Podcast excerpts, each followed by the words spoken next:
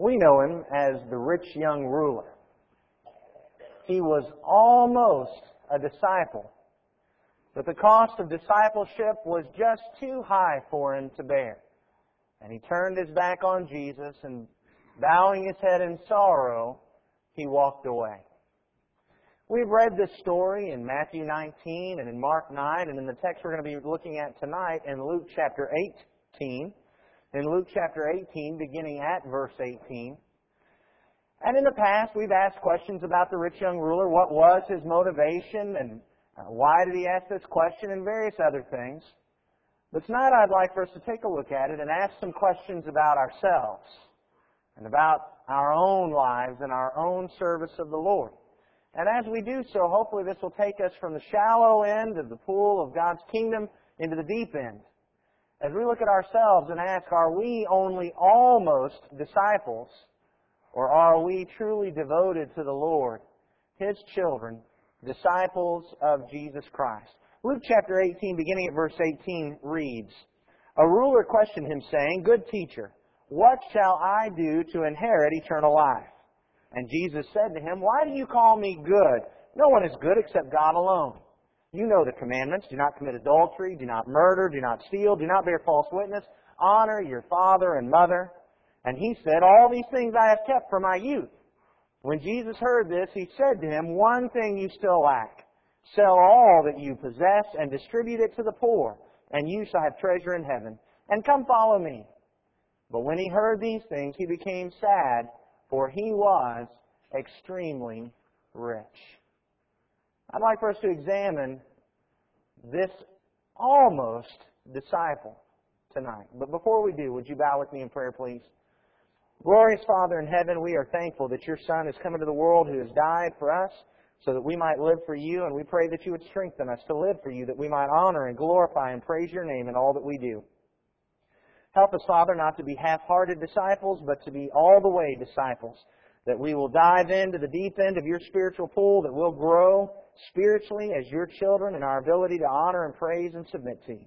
We pray for this congregation that everything we do will honor and glorify you, that we'll lift you up, holding up your truth for all the world to see. We pray for everyone who's here tonight that's visiting with us. We pray that if they're traveling, that their travels will be safe. And we're thankful, Father, for their spiritual endeavor and their spiritual commitment to worship with us even while they're traveling. If there are folks that are new in the area, we pray that you would strengthen them as they strive to fit into your kingdom in this place and be an active part of your people, and we pray that you would bless them. If there are those here tonight who are not members of your kingdom, we pray that what we do tonight will convict them that you are among us and that they will worship you and become a part of your family. We love you, Father, and we're so thankful that you give us this opportunity to glorify you. And we pray that you would continue to bless us as you have done so greatly. Forgive us, Father. We have sinned too often. We are not perfect. And we have fallen short, but we ask that you would be with us as we enter this new week. That our lives will be wholly devoted to you, that we'll turn from the tempter, and that we'll follow in your path of righteousness for your name's sake. We love you, Father, and we thank you for loving us. Through your Son we pray. Amen. When we take a look at the rich young ruler here in Luke chapter 18, the very first thing that Jesus did with him was not answer his question. His question was, what have I got to do to inherit eternal life? And Jesus kind of bypassed that question and commented on the fact that he called him good teacher. There in Luke chapter 18 and verse 19, Jesus said, Why do you call me good? No one is good except God alone. In this text, Jesus is not putting doubt upon his deity. He's not doubting his deity, as some would suggest. Rather, he is calling to attention the real issue that this almost disciple needs to face.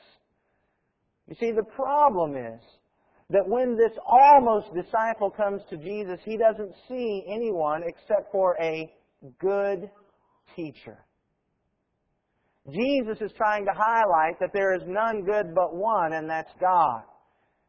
And if the rich young ruler is going to call him a good teacher, he needs to realize what that means and where Jesus is from. Jesus wants him to understand that he is not just a good teacher among many good teachers, he is the good teacher. But from beginning to end, in this, time, in this entire circumstance, The rich young ruler looks at Jesus as merely a good teacher. He does not look at him as God in the flesh who is allowed to command him how to act. Therefore, when Jesus tells him what he needs, he views it as good advice. Perhaps it should be listened to, perhaps not. But instead of falling on his knees and obeying and submitting because these are the words of the very God who came in the flesh, he turns away saddened and doesn't listen. That's the rich young ruler story. But what about us? To us, is Jesus merely good or is he truly God? No doubt. If we were in a Bible class and we were discussing this issue doctrinally, we would all argue for the fact that Jesus was more than a man. Jesus was God in the flesh. We would look at John chapter 1 and verse 1. John chapter 1, beginning at verse 1, in the beginning was the Word, the Word was with God, and the Word was God. He was in the beginning with God. All things came into being through Him, and apart from Him, nothing came into being that has come into being. In Him was life, and the life was the light of men. The light shines in the darkness, and the darkness did not comprehend it. And we travel down to verse 14, and it would say, The Word became flesh and dwelt among us, and we saw His glory. Glory as of the only begotten from the Father, full of grace and truth and we recognize that Jesus is indeed God. We would turn to passages like Colossians chapter 2 and verse 9, where it says, For in him the fullness of deity dwells in bodily form. And we would recognize that Jesus, while on the earth, was more than just a man. He was more than just a good teacher. His words were not just things that were nice pieces of advice and suggestions for wise living, but they were the words of God in the flesh. But the question here is not about what we would say, it's about what we do. The question is not in our Bible classes, do we defend that Jesus is God or merely a good teacher? The question is in our lives.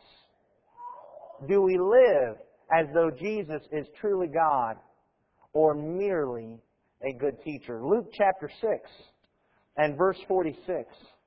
In Luke chapter 6 and verse 46, Jesus there said, Why do you call me Lord, Lord, and do not do the things that I say?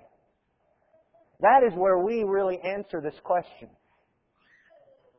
It's not whether or not we'll be willing to call Jesus Lord, it's whether or not we do what He says.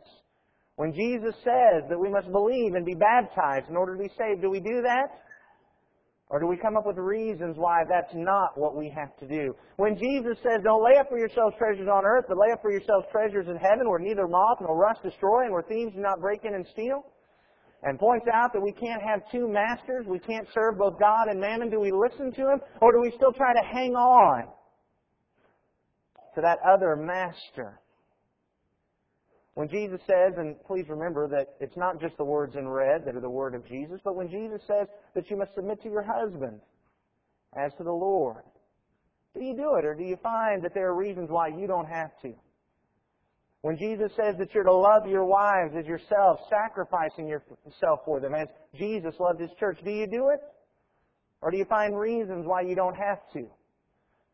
On and on we could go with all the teachings in the Scripture. The question is, is Jesus really God in our life?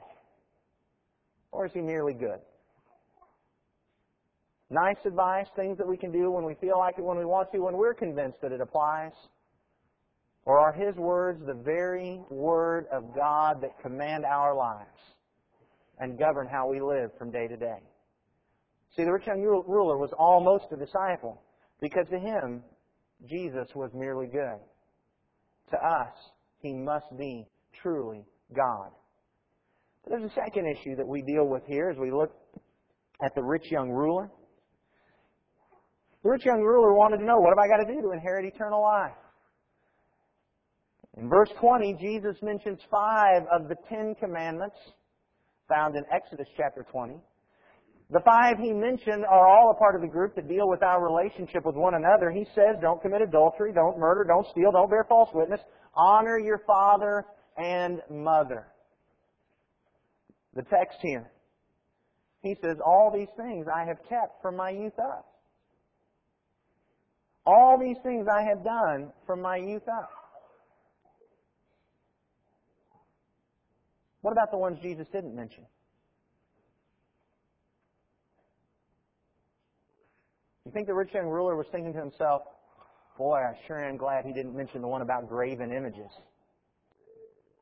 Of course not. The rich young ruler believed that he had kept all the Ten Commandments. The rich young ruler believed that he was a servant of God and had done exactly what God wanted him to do. He didn't view Jesus as offering an exhaustive list of the only commands he had to follow. He recognized it as a representative list. And he said, I've done that. I've kept those from my youth up. What else do I need to do? But there was a problem. Jesus pointed out that in reality, he had not kept all the commands. Sometimes we look at this rich young ruler and we'll say things like, oh, he followed the law of God, he kept the commands, but he had this problem with money. In reality, the rich young ruler may have thought he kept all the Ten Commandments, but he didn't. Look in Exodus chapter 20. In Exodus chapter 20, and verse 3, the text there says, You shall have no other gods before me. What had happened with the rich young ruler? He didn't just have a problem with money and material things. The rich young ruler had a God that came ahead of Jehovah. He had a God that would come between him and the very God in the flesh who was speaking to him. And therefore he wouldn't listen. Well, remember what Jesus said in Matthew chapter 6 and verse 24. In Matthew chapter 6 and verse 24, no one can serve two masters. For either he will hate the one and love the other, or he will be devoted to one and despise the other. You cannot serve God and wealth. The rich young ruler demonstrated that you can't have both. You can't serve both God and material goods. You can't serve both Jesus and wealth. Eventually they're going to come in contrast and contest with one another, and one of them has to win out. And that is exactly what happened here. That's the rich young ruler story. He had another God. But what about me? What about you? Who is our God? That's the question this story draws to our mind. Who is my God? Is it Jehovah? Or is there something else that comes between me and what He has demonstrated in His Word? Is there something else that comes between me and the God who created me?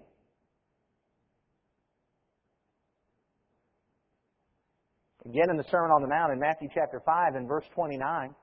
In Matthew chapter 5 and verse 29, the scripture there reads, If your right eye makes you stumble, tear it out and throw it from you. For it's better for you to lose one of the parts of your body than for your whole body to be thrown into hell. Verse 30 goes on to say, If your right hand makes you stumble, cut it off and throw it from you. For it's better for you to lose one of the parts of your body than for your whole body to be thrown into hell.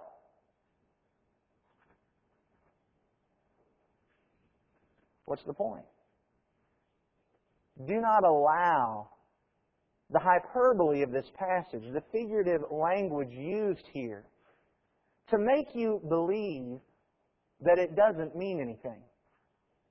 Jesus is teaching in general in this passage what we see specifically applied in Luke chapter 18. If something comes between us and God, we have to get rid of it.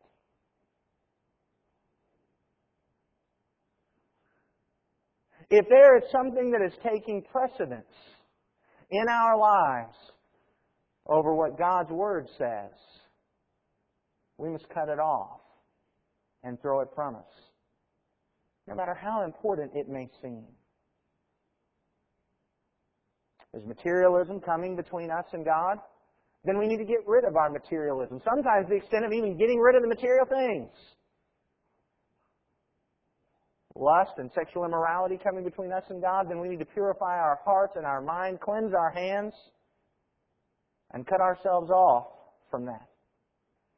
Do we have friends and family that are striving to lead us astray? Do we have coworkers, bosses, employees that would lead us after other walks of life?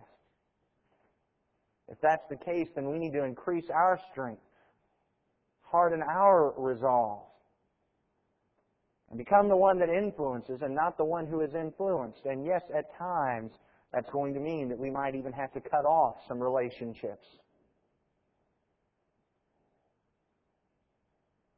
But the question is, who is our God? Is it Jehovah? Or something else getting in the way? The rich young ruler thought his God was Jehovah. But in reality, on this day, when he came into contact with Jesus, what we find out is that his God was his possessions. What about us? There's a third question that we need to consider.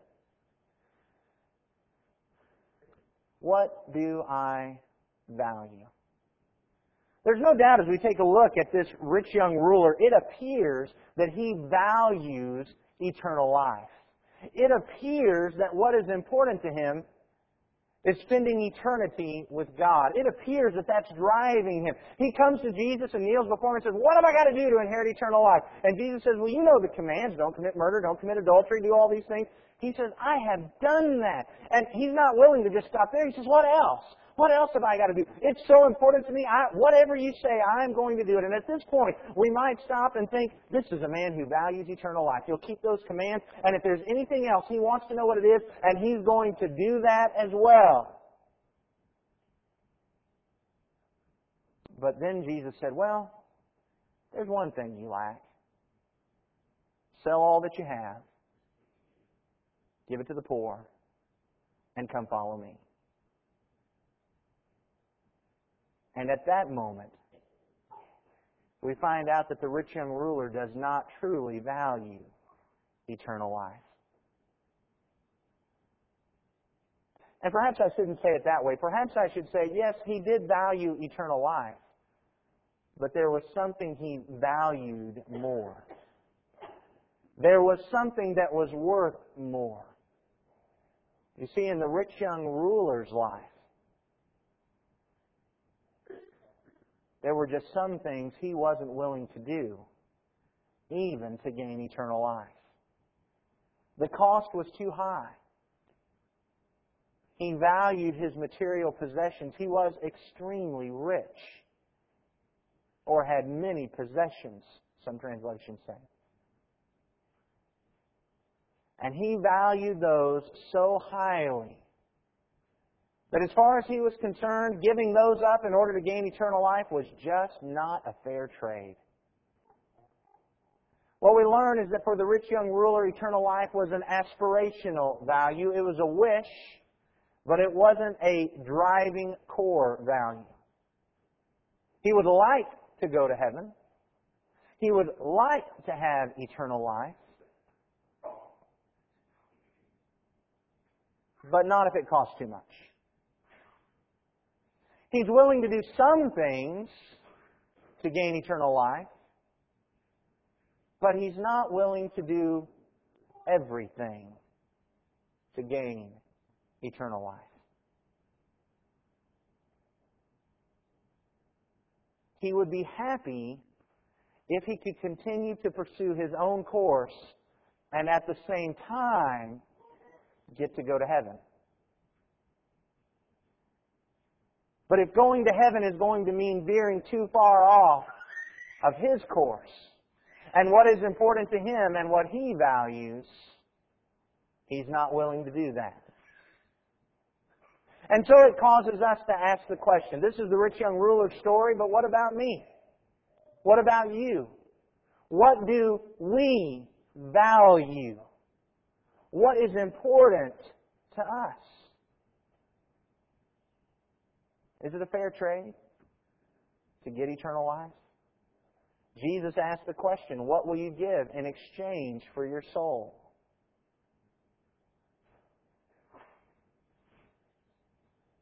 Are there things that we value so much that even if God asked us to get rid of them, we wouldn't?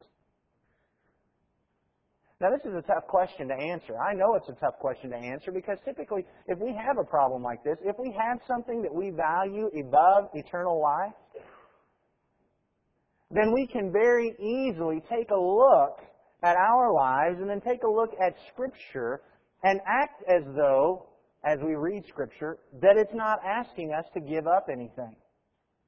We can very easily look at Scripture and act as though it's not challenging us at all. We can so easily blind ourselves. And so answering this question takes extreme honesty as we challenge our lives to truly be a disciple. But as we strive to answer this question, we have to understand that once again, we don't answer this question with our words, we answer this question with our lives. Philippians chapter 3. Philippians chapter 3 and verse 8, Paul said, More than that, I count all things to be lost in view of the surpassing value of knowing Christ Jesus my Lord, for whom I have suffered the loss of all things, and count them but rubbish, so that I may gain Christ. Paul said, I'm willing to give everything up. Was he? When we read the greater context of this verse, we find out that indeed he was, but not because of what he said, but because of what he did. We can back up to verse 3. He says, We are the true circumcision who worship in the Spirit of God and glory in Christ Jesus and put no confidence in the flesh. Although I myself might have confidence even in the flesh, if anyone else has a mind to put confidence in the flesh, I far more. Circumcised the eighth day of the nation of Israel, of the tribe of Benjamin, a Hebrew of Hebrews, as to the law, a Pharisee, as to zeal, a persecutor of the church, as to the righteousness which is in the law, found blameless. But whatever things were gained to me, those things I have counted as loss for the sake of Christ. More than that, I count all things to be lost in view of the surpassing value of knowing Christ Jesus my Lord, for whom I have suffered the loss of all things and count them but rubbish so that I may gain Christ and may be found in him, not having a righteousness of my own derived from the law, but that which is through faith in Christ, the righteousness which comes from God on the basis of faith, that I may know him and the power of his resurrection and the fellowship of his sufferings, being conformed to his death, in order that I may attain to the resurrection from the dead. Paul valued eternal life above all else. He valued knowing Jesus above all else. And he was willing to give up his entire life. Everything that had been, had been important to him, everything that was pushing him along socially in his culture, everything. He gave it up. Because he valued eternal life more than his standing with the Jews. He valued eternal life more than the social standing of a Pharisee. He valued eternal life more than his reputation among his brethren. He valued eternal life more than everything. What about us? Tough question to answer. What do we value? What do we value the most? Be honest. And allow me to give you a test. A test that you can look at. Two places that you can look and see what you value the most. Your day planner and your checkbook register. Because I guarantee you, where we spend our time and where we spend our money is what we value. How do we spend our time? Do we spend our time in Bible study and prayer and talking to folks about the gospel and spending time with Christians and being with our family and help raising them up in the nurture and admonition of the Lord?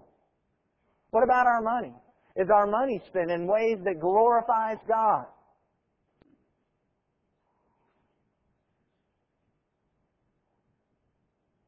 Because where we spend our time and where we spend our money is going to show us what we value.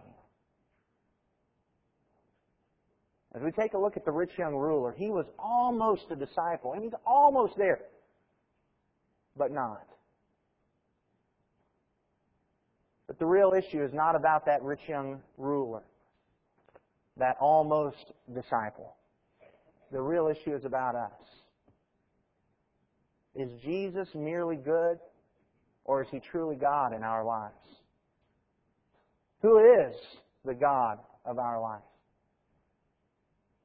And what do we value? What is driving us to act?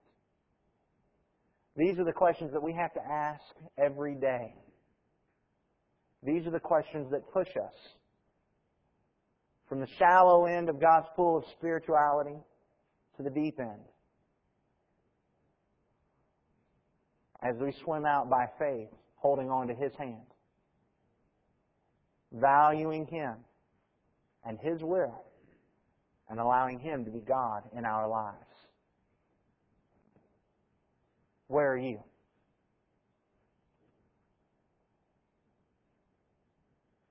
Will you pull out your songbook, please?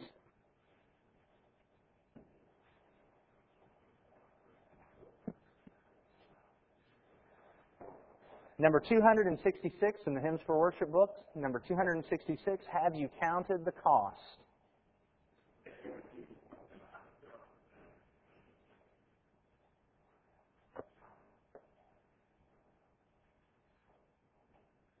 Has Jesus been merely good in your life or has he been truly God? Jesus said, He that believes and is baptized will be saved. Sadly, there are a whole lot of people that take a look at that verse and instead of looking at what Jesus said, they base their salvation on what Jesus did not say. But Luke 6:46 says, when Jesus is our Lord, we do what He says. Do you believe that Jesus is the Christ, the Son of God? Are you willing to turn from your sins and allow Jesus to be your God, valuing the knowledge of Him and valuing His will above all other things? Then why not submit to Him right now? Allowing your sins to be washed away. He said, He that believes and is baptized, be immersed in water, raised to walk in newness of life. If we can help you make Jesus your God today, won't you come right now as we stand and sing? Have you counted the cost?